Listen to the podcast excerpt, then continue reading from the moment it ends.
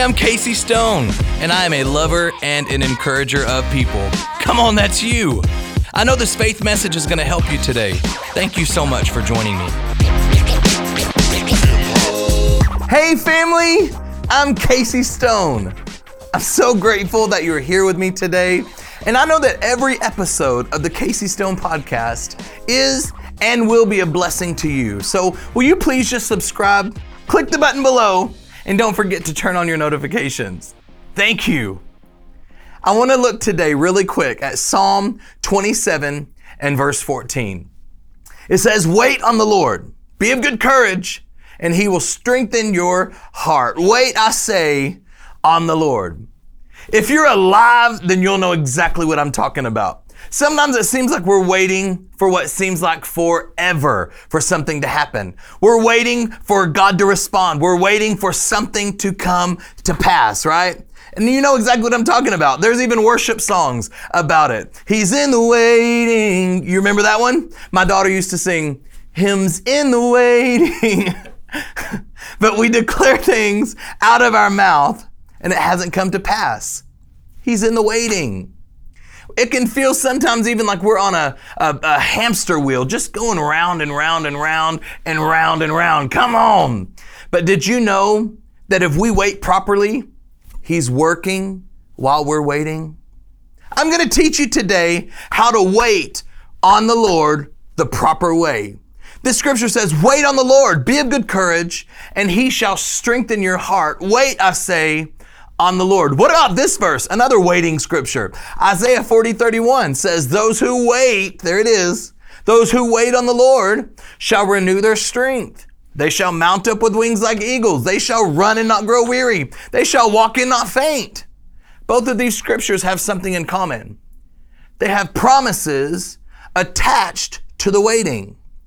Come on, if there's a promise attached, I want to know how to wait right? Because obviously, if we're frustrated while we're waiting, that's not what God wants for us. Come on. If you find yourself waiting and you're frustrated in that time, then you're doing it not right. You're doing it incorrectly. God doesn't want us frustrated. So, how do we wait properly? The word wait in both of these scriptures, the word wait is the Greek word kava. Kava. And it means to have an expected hope, but to gather together in the house of God. Gather together. This is an important step in the process of waiting that we miss sometimes. Come on. According to Psalm 27 14, we have courage and our hearts are strengthened when we gather together in the house of God, right? When we wait properly. You want your strength to be renewed? You want to mount up with wings like eagles? You want to run and not grow weary? You want to walk and not faint? Then Isaiah 40 31 tells us how. Wait. Gather together in the house of God. Take your expectant hope and gather together in the house of God. This is so powerful. This truth is going to make you free today, I promise you.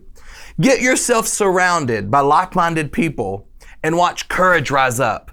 Come on, watch your heart gain strength. Watch Him work while you wait properly. while you wait properly. See what happens when we wait according to Scripture, gathering together. What happens is our spirit stays encouraged and our heart gains strength.